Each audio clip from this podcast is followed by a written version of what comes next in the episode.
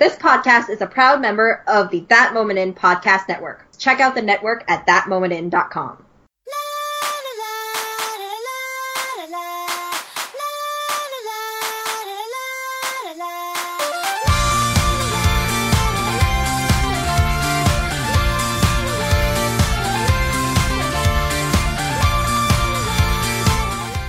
Welcome to episode 30 of the Asian Cinema Film Club. I'm your host, as always, Edward Jones, and joining me, of course, is Professor Mr. Stephen Palmer. Hello, everybody. And tonight we've got a very special guest, as we are joined by the Freetime International Horror Guild Award nominee, Mr. Tom Carnell. Hi, thanks for having me. Well, it's great, Tom, to obviously have you on, and obviously tonight we're talking about uh, Lone Wolf and Cub, Sword of Vengeance, the first of the long running uh, saga, both in terms of the manga as well as the film series. Mm-hmm. Um, and this is a pick that uh, from Stephen, which really surprised me because obviously Stephen is not myself who comes up with the trashy picks and you come up with the classy picks. So mm-hmm. we've kind of swapped roles for this week. Just throw one off. um, but I mean, for yourself, Tom, I mean, for people who obviously aren't familiar with your work, I mean, you're obviously uh, a writer, you're a genre critic, uh, you're a former embalmer. It seems like there's huge long list of uh, job titles that you've held, and uh, as I said, you're still obviously out there. You're putting out putting out uh, work. You've given already given us the UFC with zombies, which is No Flesh Shall Be Spared.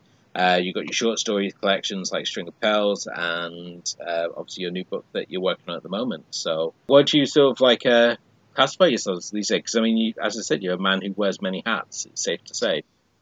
Yeah, I uh, I've always just considered. I got into this as a fan, um, going to cons and waiting in line, and and you know just back in the day when when conventions were just starting to be a thing, and it just seemed a natural progression to uh, put my. It was right around the time that the internet was happening, so um, it just seemed natural to put my thoughts about whatever on online, which led to the uh, the conceit of thinking I'm, i could be a writer.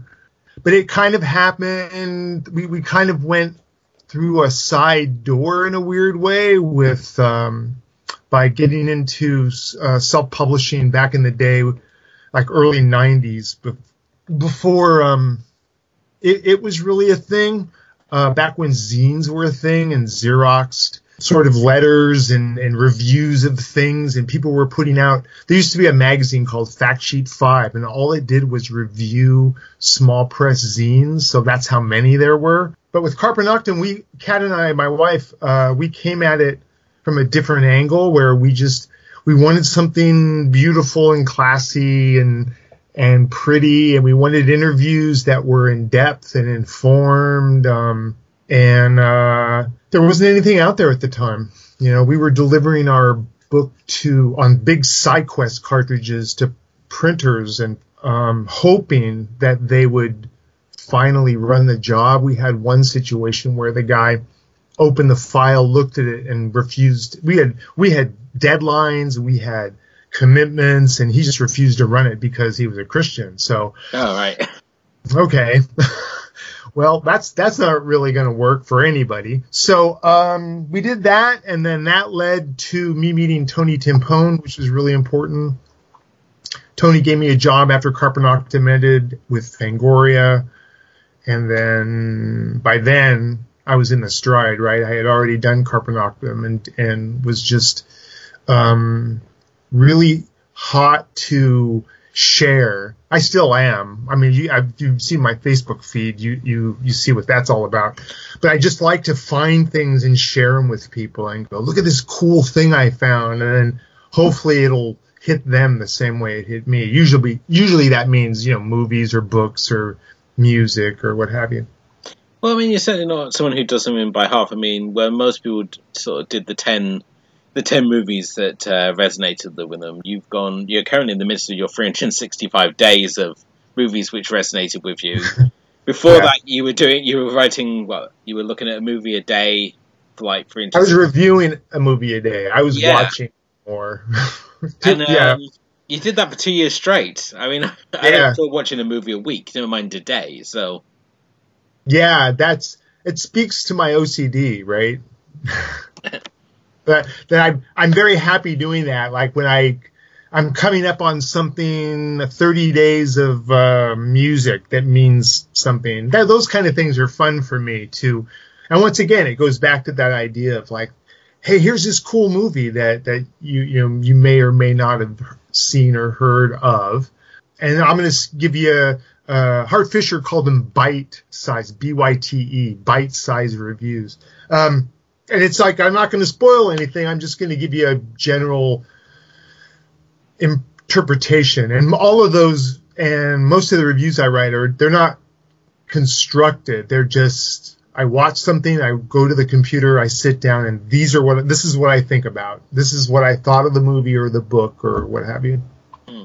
I have to obviously ask then, how do you get past the desert island syndrome? And I know it's something anyone who does puts anything out there into the into the world, and especially when you do these things like the thirty days. I found it like if I wasn't getting anyone responding, then it's sort of like it feels like you're talking to yourself. So, I mean, do you ever worry that you're putting these things out and nobody's reading it, or do you just you just put it out there for the love of putting of just creating things? Well, as my wife says, I'm much more ha- I'm happier talking at people than with them. so no, I don't worry about it at all because especially on the website, if everything goes on the website, for a while there I was putting things on Facebook and Twitter and that kind of thing, and they would just be lost. They would Yeah. here's what I thought, and they would just kind of be lost. And then I got the bright idea to try to start warehousing everything on the website and making the website really dynamic. Um, and uh, no, I don't worry about it. I think that uh, it also helps crystallize my thoughts on the particular piece of work that I'm considering. Right um, when I'm forced to put them into words, I can't shrug and go, "Yeah, it was kind of groovy, it was cool." I, I have to think and go, "Okay, given that." And, and now it's not unheard of for me to watch a movie with a clipboard in my hand, right? Scribbling little tiny notes and even if they're just notes to myself. Yeah, it just speaks to my desire to, to, to, you know, uh, it's a wonderful life, man. And you're finding, I'm finding things all the time and they come across my desk and it seems just a shame to not share them. Well, and certainly looking at obviously when we, as you said, looking at your warehouse, so to speak, uh, that is your your page. I mean, you've got you've catalogued everything that you do on there, and Mhm. it, you kind of help but feel the sort of pangs of envy when we look at back and we look at things like the bonus material podcast, which you did like 200 episodes with, with Langley, and before that with like Heather and Sean, and I mean that's itself. I know you obviously finished with bonus material, but it's such a wonderful chunk of chunk of uh, like genre material there just to dive in and out and just again it kind of help but feel the pangs of envy when we look at the people you've had on uh, people you obviously and you often get me on facebook especially when it's like oh yeah here's a picture of me and chuck Palahniuk. here's a picture of me with george romero i almost got bitten by chuck Palahniuk, and it's like oh yeah i uh Yeah. Well, i got two salt packets in my crisp today that's about as exciting as my life gets so but you know, it's it's part of that. It, it was going, it was going to the cons. It was going and having to do set visits and stuff for. Uh, when I was living in Southern California, you know, going to all of that stuff is right there, so you can just kind of go to go and hang out. And um, you know, but we've been doing this since the mid '80s. You know, it's been a while. The nice thing is, is that you know some of these people I would consider friends. So um, that's kind of groovy. Um, but mostly, it's for me. It's mostly about the work. It's about it's about um, if I wasn't doing a if I'm not doing a podcast, if I'm doing a book. Like right now, I'm in the middle of a edit on the next short story collection, and I'm ripping through that. Half of it's already gone to beta readers to see what they think. So yeah, it's all both feed in, right?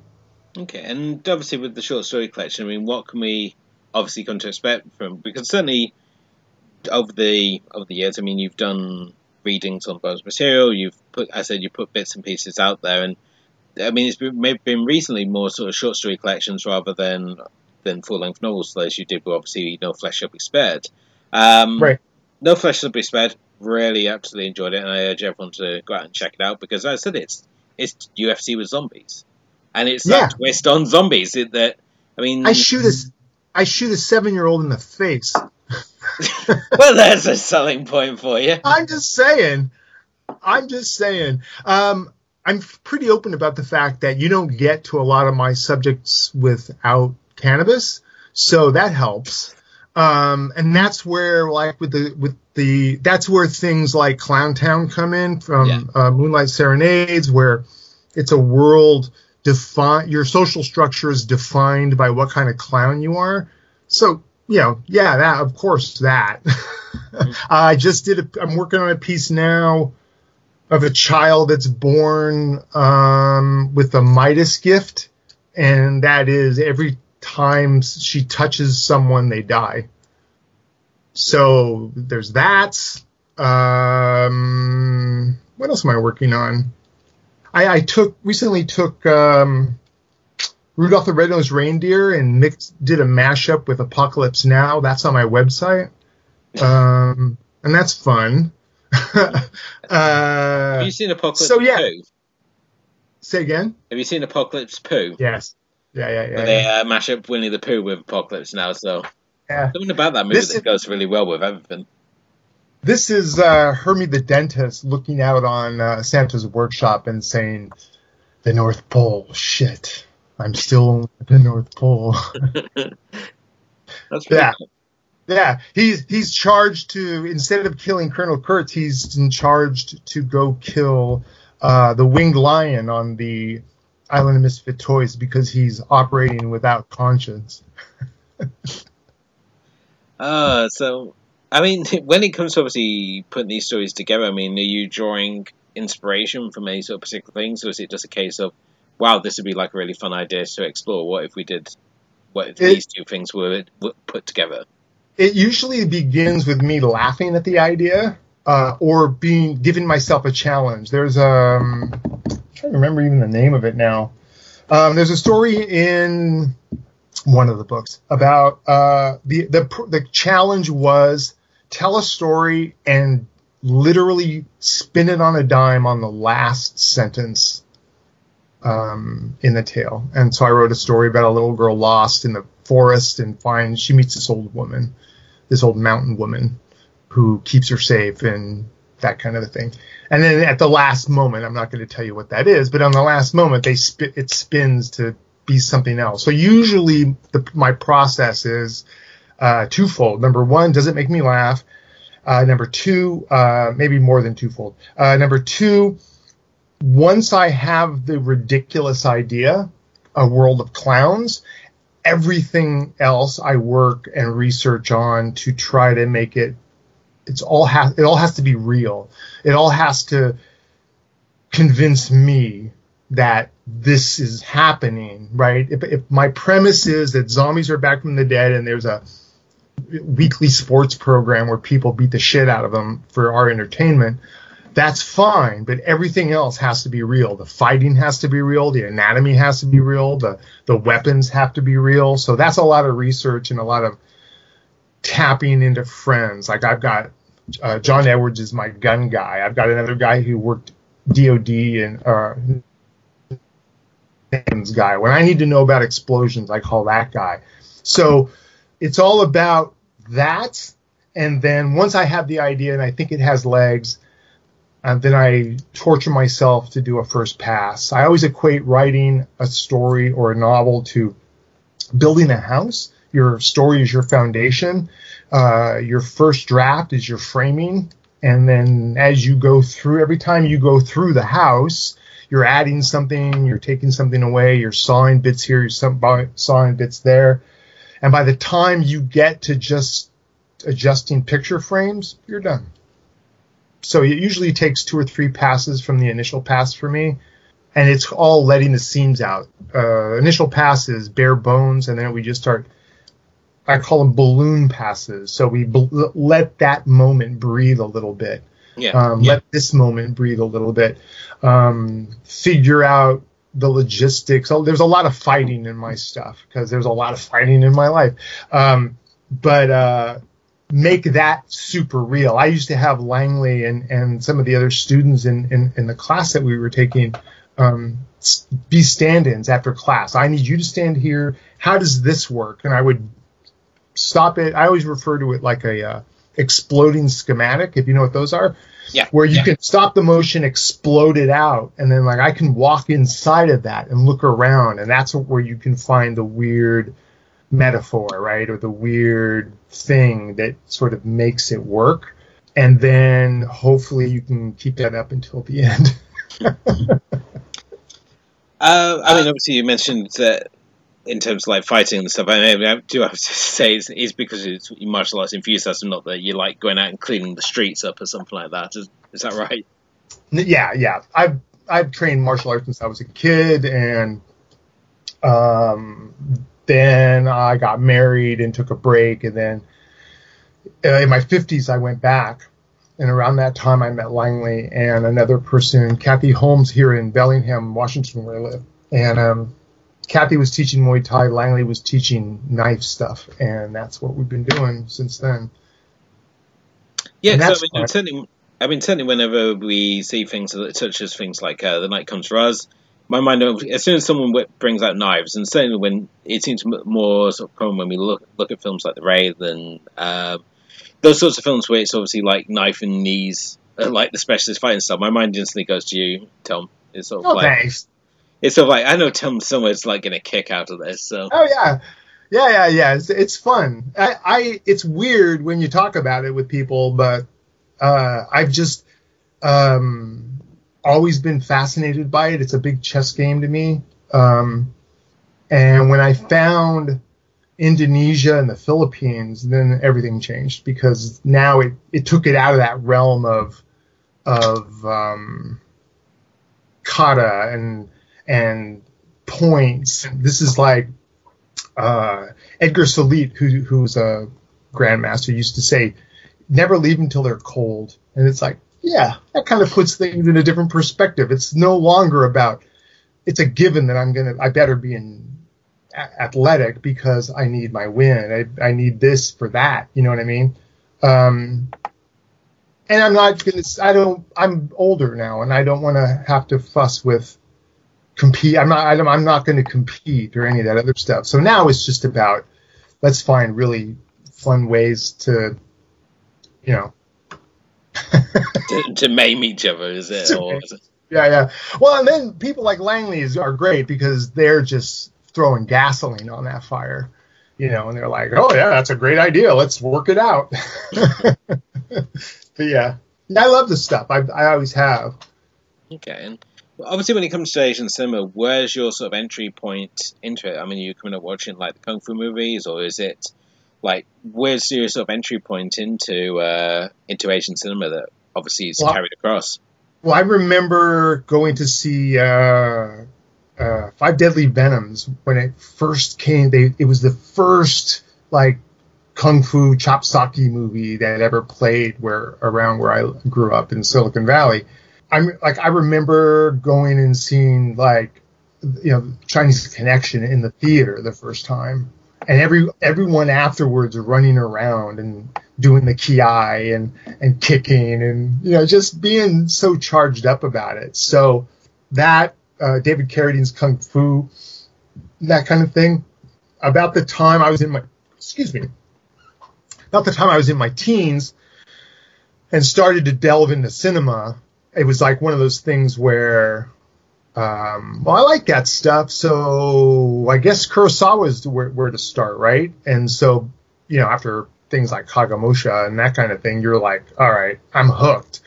For a while there, I was training sword, so the Japanese stuff just exploded. I used to go to a Japanese culture cinema, it was called in downtown San Jose, and rent VHS tapes to to take things home because it was the only way you could see stuff like, you know, early like Jackie Chan movies and and you know the first time you ever saw like a Zatoichi film or something, you were just blew your mind.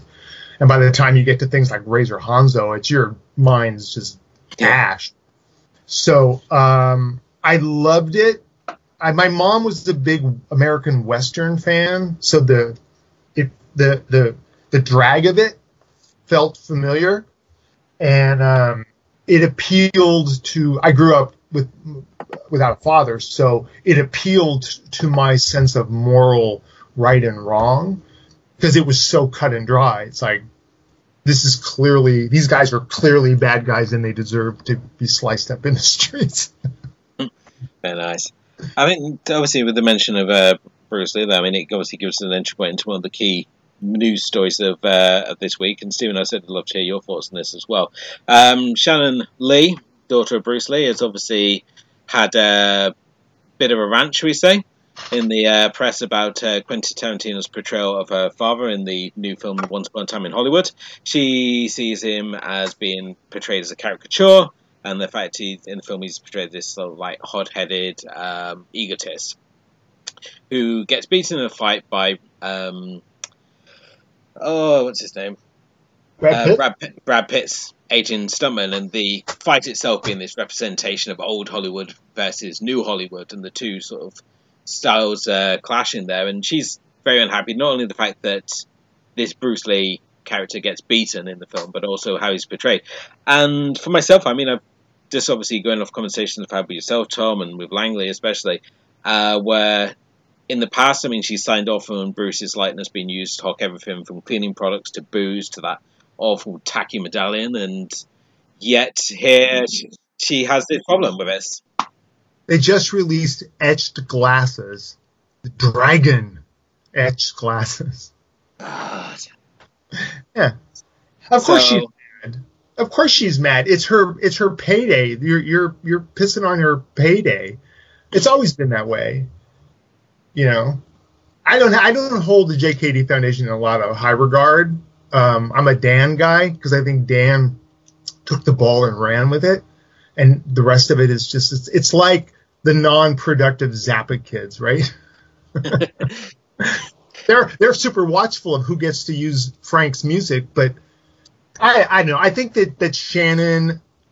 Oh, I say uh, Shappy's just happy. Shannon's just happy that someone's running the story, and it says Shan, you know, Bruce Lee's daughter, Shannon Lee, blah blah blah blah blah.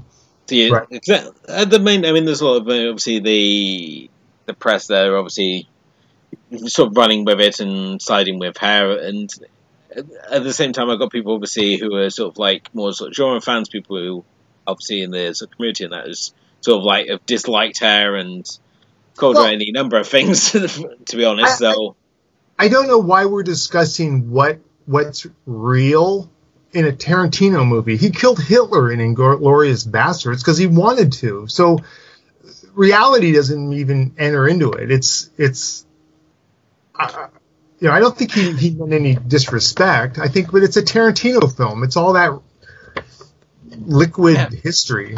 But in Tarantino's mind, that if the bastards had existed, there is a chance that they could have killed Hitler. this is his justification for that move. I mean, Stephen, I mean, what's your thoughts on obviously this this leap? Because I mean, I saw looking at the footage, I thought that's a really spot on imitation of Bruce Lee. You know how he holds himself, how he acts and stuff. Um, obviously, the the deep elements of the character can be debated, but I mean, Tim, what do you obviously think of it? I mean, do you think do you sort of siding with Shannon, or you sort of like think that the whole thing's just been blown up to create uh, controversy because you know it's a Tarantino movie? You've got to have something to complain about. Well, I think um, I think it is probably just blown up to something to talk about to get more people to go and watch the film. I think I'm I'm I'm cynical enough to believe that. Um, I, so I haven't so I haven't I haven't seen the film, so I'm, I, can't, I don't know what it is. But but Tom's quite right. This is inside a Tarantino universe. This isn't Bruce Lee. This is this is Tarantino's version of Bruce Lee. Yeah, this is this is not a biopic. It's Yeah. a, it's a it's a drama. So okay. Now, if someone started slagging off your father, whether or not he was your payday, or that you viewed that that that that um that you were slagging off your father, whether or not you knew him very well, blah blah blah. Um, of course, that's going to be something worth whinging about. But I do sense that there is a there is a, a commercial aspect to this. Um, on the other hand, I've seen th- th- th- there's a danger of deifying people anyway. So Bruce Lee who he is and the and the limited amount of films he had and how important he is to Asian American culture and indeed to, to Hong Kong cinema as well. You know, we, we do deify him, yeah, the same way we see through Jackie Chan's personality defects. Mm. Um, we, we um, you know, th- th- these are important people and we put them up on a pedestal. And I think there's a bit of that. But I haven't, like I, haven't seen this portrayal, but if I think about how he was portrayed, and I'm thinking there's a whole slew of Ip Man films, weren't there, a few uh, five six years ago? I think it's the one, the Herman Yau one with Anthony Wong. As um, I'm pretty sure there's a there's a little moment with Bruce Lee getting his training from Ip Man, and um, he was a little jerk and it was the first time that I'd sort of seen it where it wasn't this, you know, oh, he's so cool and oh, and he's the greatest thing since sliced bread and isn't he amazing for all sort of reasons? Yeah, sure he is. Sure the the, the, the Bruce Lee that's shone up on the um, on the silver screen might be that person, but it doesn't mean that the the real person wasn't a jerk. And I I probably suspect he was, but uh, you know, frankly frankly, this is uh, this is this is this is just about selling papers. This is about selling clicks. This is about getting people to go and see the film. It, it, it's funny. Uh, I've read just about everything on Bruce Lee, and uh, to, I can't think of anything that didn't refer to him as cocky. Oh, and, I can hardly imagine that he wouldn't. You think you're like the best fighter yeah, of, of your field, just the um, idea of saying I'm going to make my own martial art has enough ego in it to choke a horse. Yeah, I mean, I mean, didn't he like raise a, controversy for the fact he was teaching martial arts to Westerners as well? Yeah, yeah, yeah, yeah. And his whole thing was was about you know borrowing and not having a written curriculum and you know this kind of thing. So I, I don't know. I mean, I but I, I agree about the deification. There are people that that even within the JKD Foundation, this is JKD by definition doesn't have a, a dogma or a curriculum. It's you take what you think you can use and you throw away what you don't think you can use. So everything gets stratified. Even Bruce warned about that in the water speech about things getting codified into a and becoming just another example of the classical mess. Yeah, so yeah. yeah. Uh, I think the whole legacy itself has been sort of. It, I mean, it's been bothersome. I mean, he's the only actor I can think of who has his own line of exploitation films with the Bruce exploitation movies. Mm-hmm. Um, and I think, it, as I said, I always thought that Jackie Chan was this almost saintly figure until I started hanging out with Stephen and Kim, and they started filming in all the bloody scandal rags of what he's been up to. So, uh, yeah. Sometimes, yeah. you know, sometimes a little naivety goes a long way. yeah, but there's, there's, there's, there's, a difference, isn't there, between the the man or the woman, the, the person, and what they might represent. Yeah, and they always see, yeah. they always say, you know, don't meet the don't meet your heroes. They've all yeah. got feet of, feet of clay. Yeah, and I, I, I'm I'm pretty happy having having having two Bruce Lees around. That's fine. I mean, yeah, I mean it's it's a it's a frustrating situation. It's almost as frustrating as the fact that Criterion announced sleeve number 1000, which is, of course, is going to be the Godzilla Showa years. No UK release again. So, you know, thanks, hmm. guys. And uh, I love the helpful response of, oh, buy a, buy a multi region Blu ray player. So that's what? £142 for the player, then you got to pay another £100 on top for the Criterion set, plus another, what, £50 to import it, and then when customs hold it up, you got to pay them fifty pounds. So, yeah, can we just if you're gonna release things over here, Criterion, you know, release everything. Don't just hold bits and pieces. It's just really annoying, especially for people like myself who just like have this Pavlovian uh, response to anything with the word Godzilla in it. um, but tonight we're going to be talking about Lone Wolf and Cub. Uh, this is, as I said, it's a series of chanbara films. Uh, this first film Sword of Vengeance, released in 1972. Um, over for a lot of Westerners, though, you probably would have seen this combined with the second film, Baby Cart the River Styx, um, released as Shogun Assassin, uh, which yourself, yourself, Tom, you actually covered uh, back on episode mm-hmm. 187 of the Bonus Material podcast. So um, you can obviously go check that out. Um, if you're obviously not familiar with this series. Um, it's set in the Edo period, and we here we have a disgraced former executioner by the name of Ogami Itto. And I'm going to just apologize in advance that I'm probably going to screw up a lot of surnames, and because obviously being a Japanese film, and Japanese is hard to read. Um, but the film itself was directed by Kenji Misumi.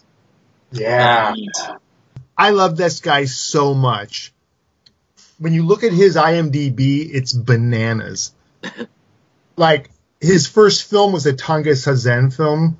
That it, T- Tange Sazen is this lost chanbara series. There's about eight or ten of them, and they're great. I mean, out of the box, he was doing this. But when you look even deeper and you see he did some Sleepy Eyes of Death movies, which are the also the bomb that no one ever talks about. Uh, he did some Zatoichi films. Um, he did all of the Lone Wolf films. He did some Hanzo the Razor films. Yeah, that guy's that's one of those guys that you just start at year one and just click them off like Miike, right? There's just so much good stuff here. Yeah, I think it's always great when you find a director whose filmography's got that sort of depth and the interesting sort of tells there. Miike, I'm not sure one of those directors because there's a lot of Drek in there, as I think we covered on our last episode. Um, Yeah. and when we, certainly when you dive into like the outlaw period and certainly after that period, he's he's. I mean, he when he produces good films, they're they're great, but when he produces bad, it's just weird. But you know, I think that that part the thing that about Miike is that it's that it's each of the even the good films and the bad films they all go into this scope. When you look at the breadth of what that guy does, he can literally do anything. Um, so I think those those weekend yakuza films that clearly it's like I got some black suits, I got some guns, let's make a movie. I think they're important because it shows like that's just winging it. That's just that guy. I can do no wrong. I'm so excited for this new movie that he has coming out. I forget the title of it is off the top of my head, but yeah, I love that guy. I mean, a lot of people said that when it comes to Shogun Assassin, that it's really just a, a greatest hits uh, clip show of basically taking the parts of uh, the first film and then the majority of the second film. But all they seem to take from sort of Vengeance, and it only really dawned on me when I was we watching it this time, is the fact that all they take is the flashback sequences, and they cut away all the main story of this film. And it's really surprising the fact that even though it's the first film in the series, it's not really an origin story as such, as all the origins for this character are all told through about about five or six flashback sequences as he's traveling along the road to hell, as he views it. And basically, Ogami Itto is this disgraced executioner, um, and he was like the shogun's right hand man, and the shogun is uh, is gone kind of mad. They say that his mind's infected with devils, so you know, like Trump. Um, and he's now sort of forced to wander the countryside with his three-year-old son Diego, and uh, he pushes. He's just, as I said, he's a samurai for hire, and um, the the series of films to see him basically traveling for this land and killing a lot of people along the way. Yeah, yeah. I, I, I do want to go back a little bit. The the executioner for seppuku super important. It's like your your your trusted friend or your or a, like your best man at your wedding. Um, and the idea being that once you uh, put your the blade into your stomach and pull across, you, to look up and angle your neck out so that that executioner can take your head. It's a sort of fail safe, for want of a better word. But it meant that that that that guy had to be aces. Like he he sat there and and practiced cut after cut after cut after cut, and and is kind of renowned as this badass samurai, right? Because the shogun decided, like, in an official capacity, that's what you're going to do. So I think that's super important to know why, like, he doesn't just pull this stuff out of the air when he starts killing pe- killing people on the road on the roadway. You know, it's it's a it, it, it's that whole dynamic is is really wild. They they it was a big problem if, for example, the person that is committing suicide, if they fell onto their back they thought it was unseemly. They want the head to come off and then drop forward. Kind of interesting. Okay.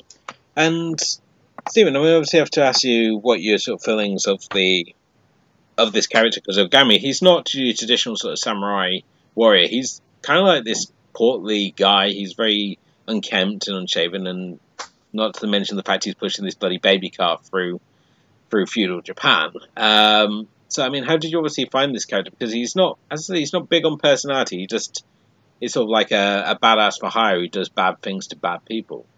Maybe I'll start with why I chose this film. okay. Because that will, will bring me back back as a story. Um, I thought I'd seen this film before, and it turned out I hadn't. But I have seen others in the series. I just hadn't seen this one. But actually, I came to Lone Wolf and Cub not through film, but probably before I'd even really been aware of Asian cinema. And so back in the, I want to say the 1980s, when I was 16, 17 years old, and graphic novels, uh, Japanese manga had started seeping their way into us culturally, is that my friends had sort of first comics reprints of the 1970s manga on which this was based on. And so that was probably my first exposure to the idea of a samurai. So this, this, this image of this guy and his, um, his baby in a, in a pram, baby cart, have, have been burnt into my early beginnings of interest in foreign cultures, if that makes, and I went back and had to look at, um, one of them as, as in, in, preparation for, for, for talking about it today. And the actual drawings in the original manga are of a much more heroic man. uh, uh, uh, whereas what we have here is a is a is a middle aged guy that does not does not tick many of the heroic boxes in terms of square jaws and stuff like that. But at the same time, this guy, the the, um, the actor, yeah, what's his name? Tomisaburo Wakayama. Yeah, I mean he's got gravitas, he's got weight, and I think that actually as to what you were saying, Tom, about his job is as as as an executioner, well, it's more they call it a second, don't they? He's he's like yeah. Trusted the, the, the, trusted person who's going to help that he's part it's, it's a suicide he's a sister he's a suicide assister is is what mm. he is. But it's he's not he shouldn't maybe you know the, the, the point is maybe he shouldn't be a heroic square jawed character or be someone that's dressed in black and evil and with a with a twiddly moustache because he's bad. But actually he probably should be more like your favorite uncle or something like that because of the yeah. nature of the job he's got. And so, some ways, I don't think he was the original person that was um, was destined for this role. I think it was the guy that plays Zatoichi in the in the original movies. But this this uh, Thomas Tomisaburo sort of begged begged for the role if I if if my reading was right. But I think it works brilliantly because he confounds your expectation of what you think that character is, and therefore helps blur the lines about what his is he good? Is, is he bad? Mm. Because in the opening scene in this film, he does something that, um, well, it's it's irredeemable, isn't it? Um, he he basically kills a six year old child, um, mm. and then this character then we're meant to back him moving forward for the next six films and indeed 28 volumes or 35 volumes of a manga. So yeah, I, I, I just thought it was really interesting. So it was a long roundabout way of talking there about how he doesn't match what you'd expect, but actually it really kind of works. You know, I, I, do want to say that um, uh, well, first of all, Tomisaburo Wakayama is the younger brother of Shintaro Katsu, who played Zatoichi and Hanzo the Razor. So, so these guys, and all of their sword work is legit. It's not Charlie's Angels where it's all cutting and whatever. Like those guys knew they they knew how to handle a sword. Um, but I also think that Ogami has his own sense of right and wrong. He killing the the the child is uh uh that was the the shogun right the shogun's yeah. son Yeah. The, the lung, well, the, he was a, he was a, he's one of the daimyos, wasn't he? He was one of the young lords of, of Right. one of the one of the um, shogunates. But Something that's like that's pretty standard back in those days. You want to kill off your competition and, and that kind of thing. So within that world, some of those choices he makes are are are, are may seem questionable. But on the other hand, he takes the in a later film, I think, of the second one, he takes the booty booty whipping torture for for that slave girl. Right. Oh, indeed, but it's all about it's uh, uh, within within his world. This is this is the way of the world, and the and the film Mhm. goes to great lengths. But that's because I guess that's because the audience initially was 1970s Japanese people who Right. were in a complete, you know, they they're in a post 1945 world where Japan was a very different place than it had been even 20 years previously. Well, at the time, you have to remember that before chanbara, there was the jidaigeki, right? The the Yep. television costume dramas that that they Japanese people grew up with.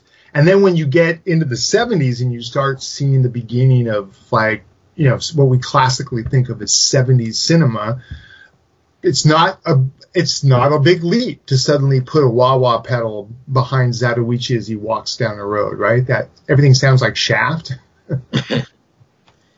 um, and that's what makes me love it. You know, I, I can do the the stoic stuff, but um, I love the latter stuff. By the time we get to Razor Hanzo, boy, that's just that's just free balling. And I mean, it's safe to say there's a world of difference between these films and then we look at like the Kurosawa samurai movies, which is sort of like the highbrow end of the things. Here we have like the pop samurai movies, and I said the same with like Hanzo the Razor. It's it's a very different sort of world, and certainly when we look at the world which these films are set in, it's a world very much of like chaos and violence, um, where everyone's very quick to quick to anger and very quick to violence, especially, and the it no one thinks anything of like killing five or six guys at one time, and everyone dies with like hose pipes of blood, which I think is what appealed to me the most when I see, was seeing this like coming up as a young sort of like kung fu fan. And you see like uh, we have things like the battles, the battle, especially in the second one where you've got like the Lords of Death, and obviously having seen Big Trouble in Little China, you can instantly see where Carpenter's got his reference point from, and you see these like three guys, and one's got like Wolverine claws and the studded fists, and other guys got clubs, and they're just laying these horrific murders on people. And uh, as I said, as a young kid, this is these are like the greatest movies ever because it's not realistic violence; it's just so over the top that it's got that sort of like Monty Python comical edge to it. So you don't feel as affected as if you're watching like something super realistic, which is something that always appealed to me about the series. And the fact it never seems to take itself seriously, even though from the outset it seems like a very grounded series. Would you say? I would, yeah. I mean, once again, it's that it's that once you buy into that, like, okay, he's going to carry this kid around it, then everything else is played legit. And uh, by the time we get to the female ninjas and and all the rest of that, it's like, yeah, I'm done. I'm in. I mean, that's that's the problem with this uh, with the series. I mean, everyone tends to skip over sort of vengeance and just go straight to the second film. And I Yeah. think because there's so the it's got more over the top sort of elements. This one sort of like still kind of on the uh, ground of being just a very traditional sort of samurai samurai movie, even though there are some. It's it's weird. The things like the violence doesn't shock me, but when we have moments like um, at the start where we have the the woman who's gone insane because um, she gave away her child and the child died and it's now like driven her insane and the fact that she has to have Diego breastfeed from her to sort of like calm her down. Those are the moments which shock me more than any sort of like the violence and gore in, in, in these Mhm. movies. Just these uh, moments of like, as I said, it's just sort of like vague, vague But, but, but what what was that? What was that about? I mean, I just, I was writing down notes. I was watching the film. Um, well, that moment was just like, apart from seeing a boob, all right, I get that. In seventies, you didn't see many of them on the TV, but um, and it was to show that that that um, Daigoro was hungry and that his father maybe couldn't um care for him fully because there was no woman around, but bloody convenient to walk walk down the street and that there's a um, th- th- th- th- th- there's a there's a woman with milk that's just lost her child and needs a desperate desperate urge to uh, feed. I mean, it was just what? And it took me it took me out of the movie just for just for five minutes, quite early on. As the banner says, child and expertise for rent. The child is he, he's happy to rent his child out to but serve a what- service. but what's the market for suckling ch- children? I mean, seriously. I, I, I understand about wet nurses. I understand the market for the other Yeah. side of the equation. Yes, um, it was it was just a bit weird, but I think that that, that all kind of plays into the into the whole series of films, right? It does go. There are batshit crazy things, and they're not always about who they're stabbing with swords. Yeah, but you've Yeah, also yeah. got to take into account the fact that this is a world where he gives his three-year-old son a choice between a ball and a sword. That if he cho- if the child chooses the ball, he will kill his, his child so that it goes with his his wife who's been recently murdered by ninjas. Or if Diego goes to the sword, that he joins his father on, as I said, on the road to hell. Because uh, this being the seventies and exploitation, we have to over dramatize everything. So But you know, at, at a certain point, Daigoro is is complicit. He, I mean, he's there's a scene when um, band bandits or ninja have him over a well, and they're going to drop the kid into a well if, if Itto uh, Ogami Itto doesn't give up. And the kid looks at him, and the and Itto says, "You know, you're going to go to your mom now, basically." And Daigoro kicks his sandal off so that the dad can hear how long it takes to hit the water. So like you got that much time to, to kill these buggers because I'm going to be in the water. And and in fact, as the scene plays out, he does, and and the payoff is is worth every penny. Um, so he's a part of it. He's counting his father's kills on the road, right? he's our our avatar, the audience's avatar as as we see the world, right? But he's also complicit in it because he's doing in many Oh. ways. I mean, there's a scene in the second one where he slaps the side of the baby cart and impales someone on a spear. So Oh, absolutely. This movie. So in um in Land of Demons, which was the fourth one, which is the one I this which is where I came to the movies bizarrely because that's what I do. I start at number four or six. I mean, he has a whole whole third of the film to himself. yeah, um, um, uh, because and, and and now knowing about the rest of the films, that that's almost like the culmination of what he has learnt moving, you know, on, on this Well- journey. remember when he he stands on the road and he and he holds that stick the same way his dad holds his sword, Yeah. and that guy's like, oh, that guy, that's that's that guy, that kid is frightening. Yeah, that was awesome. Yeah, we need we need a new Adventures of Lone Wolf where it's Daigoro's grown up. yeah, uh, Dark Horse Comics at one point had a series where it was in the future, and they also had a series that followed the life of Daigoro. I I want to say for a while they must they must have done because Dark Horse would fleece Yeah. that as much as they can. But uh, Well, I mean, it, they it, it, it, it's a story that deserves telling, isn't it? Oh, absolutely. Well, I think there's it's compelling. You know, look at Hard Boiled. It's compelling having a guy doing violence while he's holding a baby. You know. yeah, Yeah, don't we don't, so, we, we don't talk about hard boiled anymore on this podcast. I d- this uh, I mean, just to recap for anyone who didn't listen to our hard boiled episode. Um, I said said to Stephen, with with the John Woo trilogy, you want to watch it, so you got to watch um, Better Tomorrow, then The Killer, and then Hard Boiled. And of course, Stephen goes and watches Hard Boiled, and and just didn't appreciate the subtle filmmaking and poetic bullet ballet that is that movie. Um, and just like you know, this intense friendship between the two men can share. So yeah, we agree to disagree on that one. nah, Ah, I but- did a lot what was going on. I, thought, I just thought the story was shit. So- I have to uh, say though, uh, but I mean, when Diego in this movie, as as the films go on, he becomes like this Maggie Simpson of of samurai, where he's supposed to be like this incapable child, yet he has moments where he's more than capable of holding his own. Like as you said, I think it's in Land of Demons where he's surrounding the field of fire and he prepares himself for death. Because Mhm. this is the oath that him and his father have taken. The fact that they're going to continue on this road and that they've accepted death and they're going to live like demons. And it's it's so bizarre the fact that we've got a three year old child who fully understands this this complex oath that obviously his father has, has chosen to take. I mean, he's chosen to become a Ronin, and even when we get to the last film, the story is still not complete. Um, it, it gets, I think, to the most outlandish point that it possibly can, where we've got this character essentially slaughtering a whole army single handedly, which is just brilliant. Dude, when the Gatling gun comes out of the baby cart, I was like, all right, come on. so good though.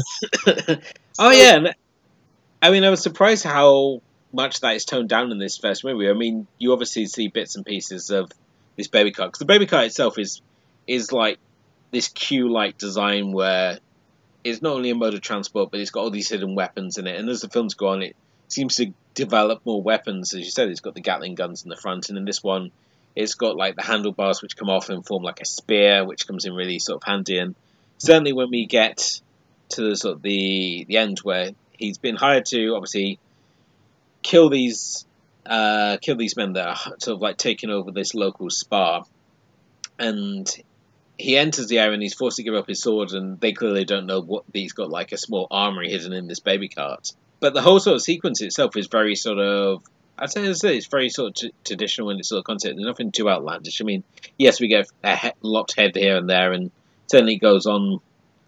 The violence becomes a little more comedic, like with limbs being lopped off and stuff. It's all really fun stuff. I mean, how do we find the action scenes in this one? Because they are obviously a little more strained than the ones which in the later films. Uh, but how do we sort of find the ones in this this initial entry? I really enjoy. I really enjoyed the sort of the last the last act in the spa, the, the, when the when the baby cart starts becoming uh, a, a conduit for, for various bits of weaponry, and I enjoyed that.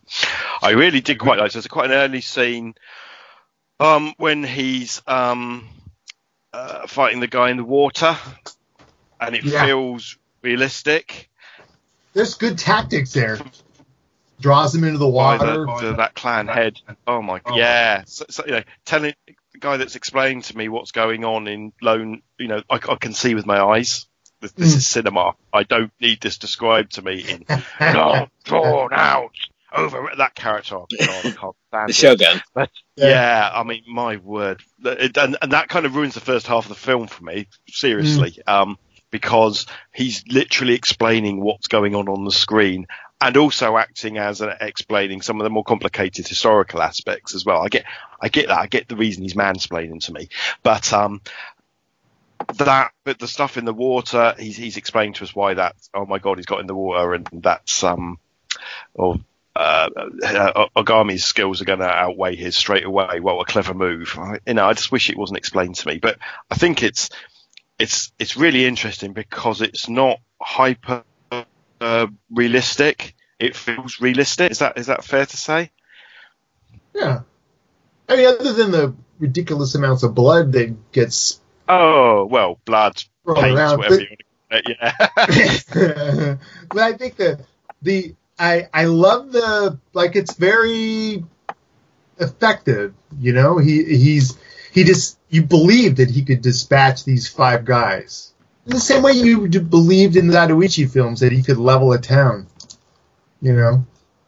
I think Yeah, I think there's a little dis- suspension of disbelief there. I think. Especially, I think also it's his approach though. It's not like he's doing like these super fantastical moves. He's not like you know having these fantasy sort of elements to his swordplay. It's a very sort of traditional sort of swordplay Mhm. moves he's doing. Is just he because he's obviously going into this fight more skilled than the guys he's going up against. So basically, just from what you can, what it looks like, they're just basically like given a sword and think that's all the advantages they need against this guy. Not you need any sort of skill to weld it. So Yeah, everybody's circle around him and attack him one at a time. All right. But that's the thing. It's basically like martial arts master versus thirteen-year-old kid who's bought a samurai sword off the internet. That's basically what every opponent he fights in this movie is. But, but there's a, there's a there's an economy to his style, and Yeah. I think that's what I that's what I like if you really could do it, and I think I think Tom, you were kind of alluding to this earlier. You know, this guy can really handle a sword. Yeah, you know, Mhm. it's not about it's not about flashing it around and doing clever tricks and not slicing off your own limbs. It's about it's it's it's about you've got a weapon and you have been trained to use it, and you know the you know the most effective way of using that weapon without wasting too much of your own energy. And I got a sense of I got a sense of that realism from that. Mm, yeah, it, much like his brother with the Zatoichi films, it's like it's peaceful. Violence happens. The sword comes out. People die. Sword gets put back away, and everyone's like, "What was that?" Uh, and that's that speaks to your what you were saying about the economy of motion. There's not a lot of braggadocio there. There's not a lot of what I call the monkey dance. That's not a lot of threats and I'll do this and that. It's like you cross the line. Here's my sword, and now it's back. And that's yeah, that's very cool. I mean, I have to have to ask in terms of like historical context. Am I right in saying that when you had uh, two sort of samurai engaged in battle, it would normally be that by the end of it, one person would be dead, or uh, certainly at the stage where they weren't going to last much longer. These, th- th- if you got in a in a, fi- a fight, that you were going in it with the intention to do harm. It wasn't the case of like when we look at sort of other fighting styles, such as like uh, with like rapier and and, and those sorts of uh, sort of swords that you have the opportunity to sort of beat your opponent in a duel and to humiliate your opponent. With when it comes to obviously with the samurai sword, it's designed just to to cause harm. Yeah. yeah, I would say the and the idea that um, I mean it's three it's three feet of razor sharp steel that doesn't break. I mean it's whereas Western blades will break when they bend, Japanese swords don't. So I forgot your question. Sorry. I just I just about to say. I mean, do you feel that the the sort of sword sword fighting that would obviously this weapon would be used for is represented sort of realistically on the film? Yes, I mean obviously the violence aspect is exaggerated for effect, but the actual sort of fighting style. Hmm. Um, do you feel that it's sort of carried across, or would we, if we were looking at this in a more historical sort of context, would we be looking at a very sort of different sort of fighting style than the one we see here? Yeah, the thing you said about about causing injury, you have to also remember this is the 15th century, so even a gut a cut across the gut, that's a mess sepsis, right? You're not gonna. There's no antibiotics. There's no. If you survive, your death, your life is over. You're not a samurai anymore, right? You don't. There's not a lot of one-armed samurai going around. Um, uh, It's a two-handed sword, so it's going to be a bit difficult to wave it around. well, but Musashi used two swords, a s- a horde sword in one hand, right? The double sword technique. Um, the Battle of Ganryu Island, right? The big, yeah. You ever see the Samurai trilogy? That was that's another good one. You need if you haven't guys haven't checked that one out, that one's great. But I think yeah, it's it's it, it dances around stuff about like the roles samurais had and the roles peasants had, and once you cross that line into being a Ronin, like how tough your life could be. Um, yeah, I think it was within the context of the spurting aforementioned spurting blood. I think it was fairly accurate. And I, I think it certainly helps the fact you obviously, as you said already, Wakayama, he was a skilled martial artist, certainly especially with swords. Um, and I think that really sort of helps the film. I mean, it's not, as I said, we're not looking at some guy waving a sword around here. We're going to see someone who clearly knows what they're doing with it. Well, look at Um, look at John Wick. Look at Man from Nowhere. These are people. These are highly trained martial artists, and it's like, yeah, it helps sell it. yeah. I, I think my favourite uh, quote from Kill Bill is that when Uma Thurman was first given the sword, Sonny Chiba didn't want to stand near her. he said he wasn't overly keen being anywhere near her when she had the samurai sword in her hand initially, and towards the end of the film, he was a little more comfortable. But Right. Yeah, yeah, yeah. um, let's see what else we haven't uh, sort of covered here. Uh, obviously, this is a it's, it's an extensive series. Um, there's what there's what six films after this after this one that, and then obviously we've got the books as well. For my I, think money, there's, the I think there's six in total, but Yeah. they're all made in a really short time frame. Um, I A want to say Yeah, I, you know, Look and- the I- IMDb. Uh, Sword of Justice, Baby Cart to River Styx, Baby Cart to Hades, and Sword of Justice. No, not strike that. Those three were made in '72. Um, and then In the Land of Demons were made in '73. Why am I missing the other two? Yeah, 70. the 70 um, the first four were made in 72, the fifth one 73, and the final one 74. But that is probably really two years, isn't it? Yeah, less than two Yeah. years, really.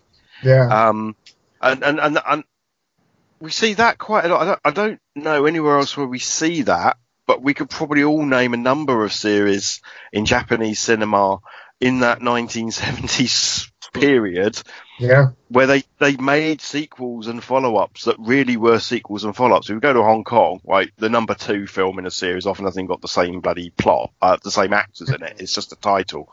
But this, I think of this, I think of Sato- Zatoichi, I think of um, uh, the Lady Snowblood films, I think of the um, Female Prisoner Scorpion films.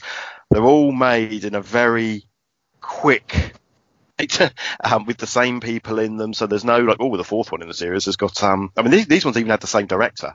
Um, I mean, where else in the world has that ever happened? Where you know, and these are all solid length feature films. They're not they're not short movies or anything. Yeah. My money, the even ones are the best ones in the series. I don't know if anyone agrees with that theory or not, but when I look at all the even entries in the in the films, they're normally the best ones. And the other ones are they have moments in them. Normally the finales are pretty good, but the guessing there can be a bit tedious in places. But I find like obviously when we look at like River, Baby Cart the River Styx obviously being an absolute standout, and then um oh it's I've lost track of what the what comes up was the fourth one is here. Um, so yeah, and then obviously we got uh, Baby Cart to Hades, which is free, and then Baby Cart in Peril, which is the one with the tattooed ninja lady, which is pretty cool. Um, then Land of Demons is pretty ho hum, and uh, then we obviously have White Heaven and Hell, which I, I mean it's it's samurai sort of playing snow, which is something that you don't always get. Um, and it's kind of bizarre that when they put out the box set for this, they they never seem to include Sword of Vengeance. They just put Shogun Assassin in as in, the number one slot. With this film, I mean, obviously compared to Shogun Assassin, which obviously has the soundtrack to it, has a very sort of like um, electric sort of score to it. Do we kind of miss it when we look at Sword of Vengeance, which is a very sort of quiet movie in comparison? Well, I, I, I uh, yeah, I've, I've never seen Shogun Assassin, so I don't. Well, I, I don't know Shogun Assassin as the film. What I know it as is as as as um as found footage in other things. So like so there is this album, and um, I guess it's also used in Kill Bill Part uh, Part Two, isn't it? Um, so it's it's it's I know it as a as a as a cultural touchstone. I don't know it as a movie, so I couldn't really compare it with um with the first two movies. I, I it's dubbed, mate. It's not my cup of tea. Okay. um, and Tom, I mean, did you? I mean, did you obviously miss a score? I mean, with Shogun Assassin, we get a score by uh, W. Michael Lewis and Mark Lindsay, um, which is kind of kind of cool, kind of electric. Has, especially when we look at Daigoro's voiceover, which is obviously added as well, which lays a lot of sort of the framework and the and, and the groundwork for the film. I mean, it really sort of comes into sort of prominence there, whereas in this original version, we sort of have the Lone Wolf and Cub sort of guitar opening and closing, and uh, that's about it. There's not much else in terms of terms of soundtrack here. But I mean, do you prefer these movies quiet or with uh, bit music to sort of add the atmosphere there? I I don't know. I think the electronic score it all makes it feel weird and kind of funky, and I think it's a great. It serves the movie well as an entry point, but once you've seen Shogun Assassin, then go see see the rest of them, and you'll appreciate the traditional score. And obviously, Shogun Assassin, we've, we've mentioned numerous times on the podcast already the fact it's this, it's the flashback sequences of sort of vengeance, and then the meat of, uh, of Baby Cart, Baby Cart the Rose Sticks. Do you wish that they'd done given a similar treatment to the other films in the series, that given them that sort of voiceover, given the electric score, and uh, given them the same sort of treatment? I mean, obviously, Shogun Assassin was banned, especially here in the UK. I mean, it was banned in '83 as part of the video nasties, um, I believe, which gave it such a more made it such an easier film to uh, market when they finally released it in 2000, along with like Texas Chainsaw Massacre, Clockwork Orange, all the films that we got for years, where you guys in the states had obviously had, and uh, yeah, I mean they they released it with a wonderful tagline: "Meet the greatest team in the history of mass slaughter." Ah. So yeah, I mean, do you do you kind of feel they were sort of like feel that they could have done a similar treatment for the other films in the series, or you happy they just left them the hell alone? Uh, I I I I think Shogun Assassin was a, like I say, it was a good. It, it snagged so many people in and maybe pointed them in the direction of, of the other films, uh, but also some of the more obscure uh, films. So, um, but to have it done to three and four and five and six, I don't know. The purist in me balks at it. Um, anything else uh, about this film that we want to discuss at all, Stephen, Tom? Um, I would. I just want to add one thing about Kenji Misumi. 1969, he did a movie called Devil's Temple, um, starring Shintaro Katsu as a mad, lustful priest. Um, that's pretty fun. Again, the Sleepy Eyes of Death stuff is the bomb. Um, Shinsengumi Chronicles is another one that's really great. All that Tange Sazen stuff. Uh, I said Sleepy Eyes of Death. Yeah. Just good stuff. Also, there's a film that's hard to find. If you can find it, it's early 60s. It's called Ninja Hunt. And it's got like legit ninja stuff. Cool. Um, I mean, one last final sort of point, uh, just a bit of fan fan fiction here. Um, if we were obviously going to put uh, Kurosawa's boy um, Toshiro Mifune up against uh, Shogun Assassins Tomisaburo Wakayama, who's going to come out on top here? Are we going to go with Ogami beating out uh, Yojimbo, or who do you think's got sort of upper hand here? I mean, it's sort of rugged good looks against oafish looks. um, who sort of like comes out on top out of these these two sort of master swordsmen? I, I need I need to now now you got me going. Which Okay. Toshiro Mifune? Like if I'm just gonna because I'm gonna say Yojimbo because Okay. Yojimbo he's obviously on his own. Obviously, Samurai Samurai he's got six other guys backing him well up. they did they did a Zatoichi meets Yo- Yojimbo right? They did, Yeah. yeah. and that was awesome. Um, I I got to go with Ogami, just because I think that most of Mifune's characters are are a little rough around the edges, and this guy at least was has, has some training. Um, I'm going with Ogami because um, it's quite clear in the role that he has, he is meant to be the best. Yeah, it's um, Mm. yeah, I, I, all right, they're both both gone down the path of the Ronin, but um, you know, he's meant to have had that training. He has got that role on merit, one assumes. Um, therefore, yeah, I'm going to go with Ogami. I think I'm gonna have to go you guys. I mean, obviously Ogami's a more straight to the point sort of fighter, whereas with with Fune, he's often more about playing the mind games about, um, especially in like terms of Yojimbo, he's he's playing the sides against each other. Mhm. So whereas Ogami, he just goes in, he gets the job done. I mean, Right. he uses slightly underhanded tactics because I mean he hides a bunch of weapons, but I mean he, he gets the job done.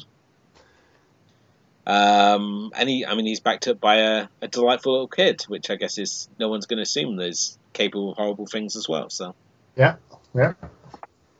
uh, further watching, if you obviously like this, I mean, we've obviously done a bunch of, you've listed a bunch of titles as we've gone through this already, but uh, if somebody, if somebody's always listened to this and enjoyed Sword of Vengeance, uh, where's the sort of further watching? What direction are you going to point them in, guys?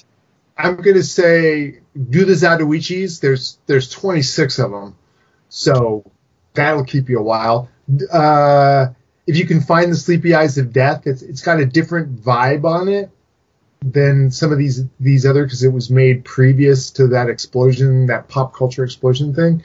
Um, and then if you just want rollicking, good fun, Hanzo the Razor. It's like it's like Samurai James Bond. With an extraordinarily large penis. Yeah.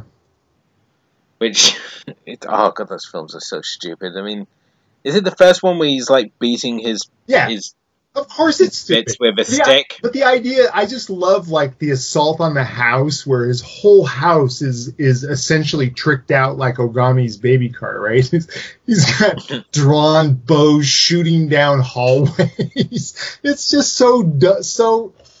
I don't know that I would embrace the word dumb. It's it's plenty ridiculous though, but it's it's good and kind of sleazy fun.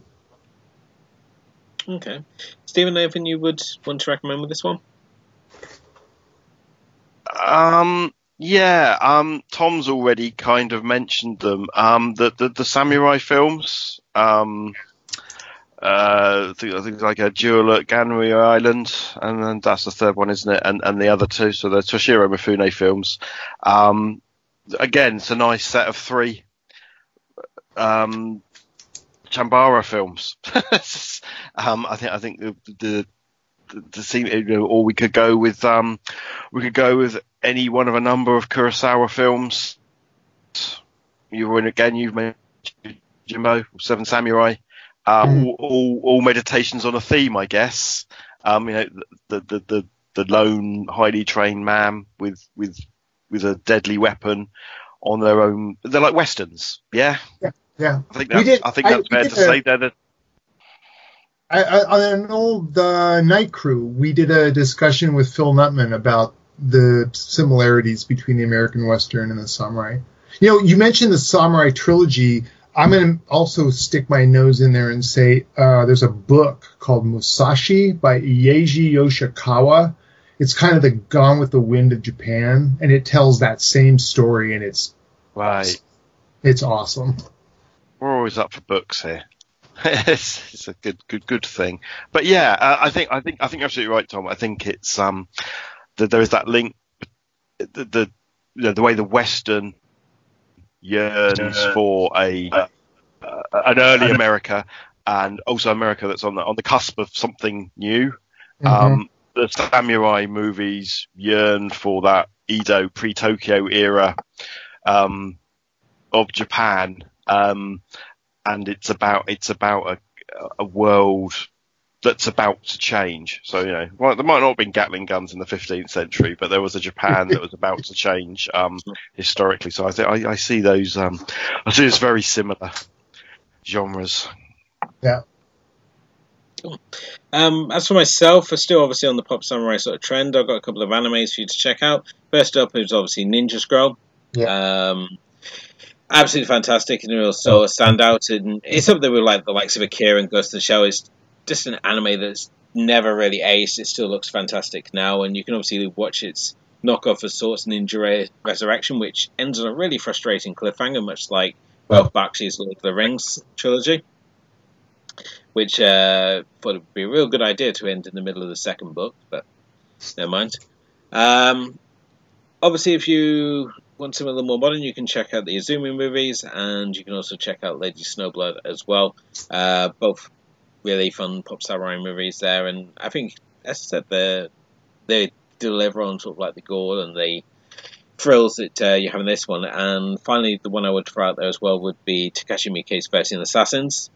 Um, just for the end finale alone, the end fight in that movie is just absolutely incredible, and it's it's not the same sort of uh, methodical and highbrow sort of thinking that obviously when we look at Kurosawa's movies that people uh, tend to assume samurai movies are like. It's as I said, it's just downright down and gritty and bloody, and it's just so much fun.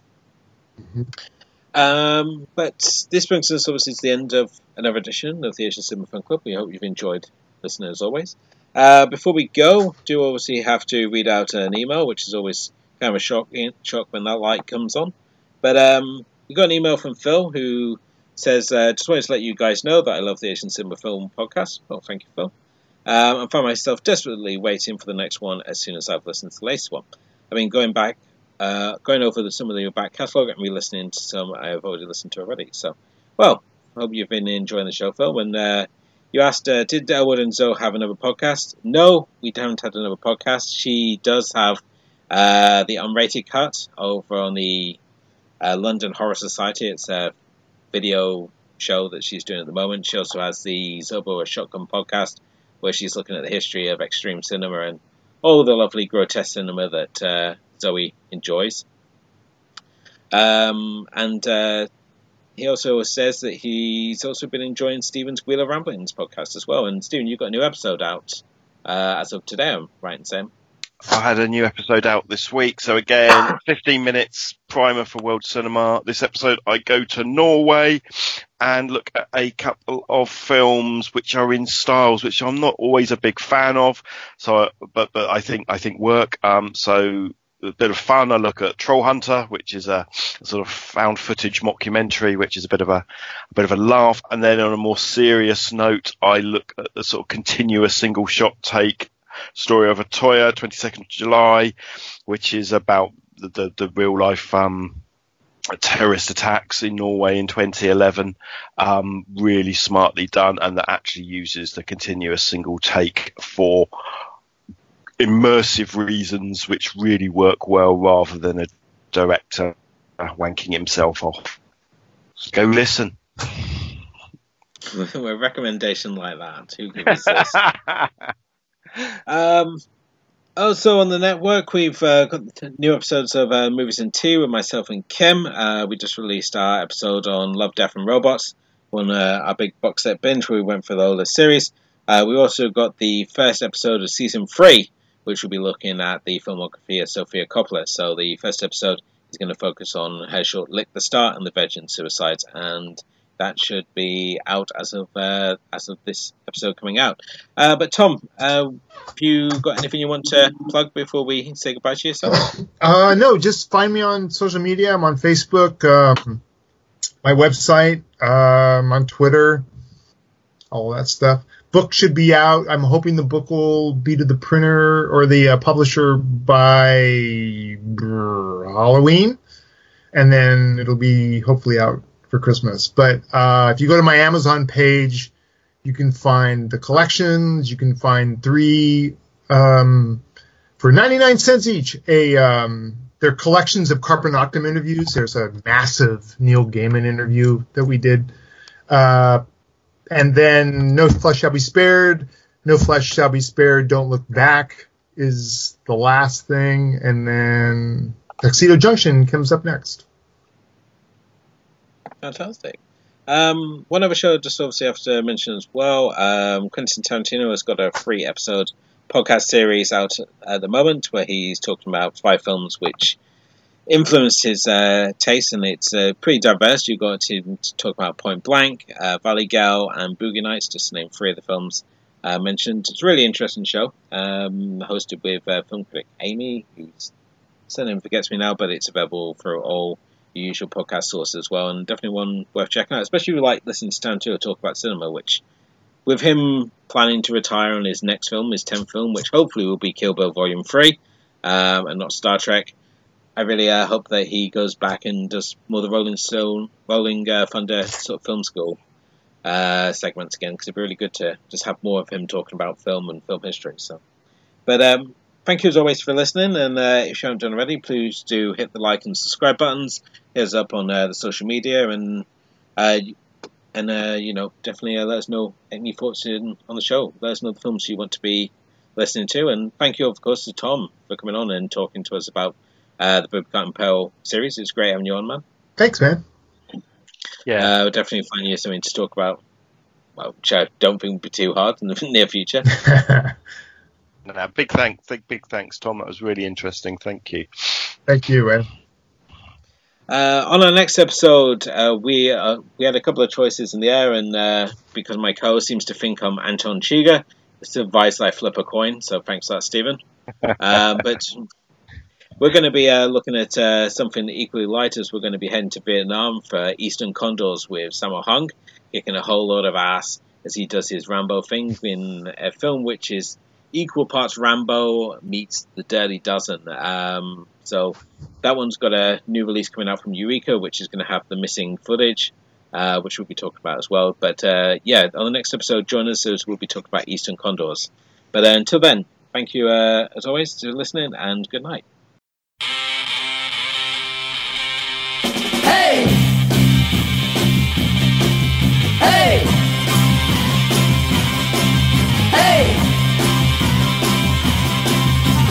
昨日の恋は忘れて昨日のあの子は忘れて踊り続けていたい。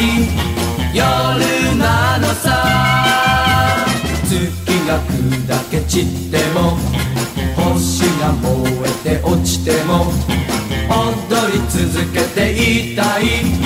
夜なのさ胸に刺さった恋の刃が燃える想いを。狂わすのさ。昨日の恋は忘れて。昨日のあの子は忘れて。踊り続けていたい。夜なのさ。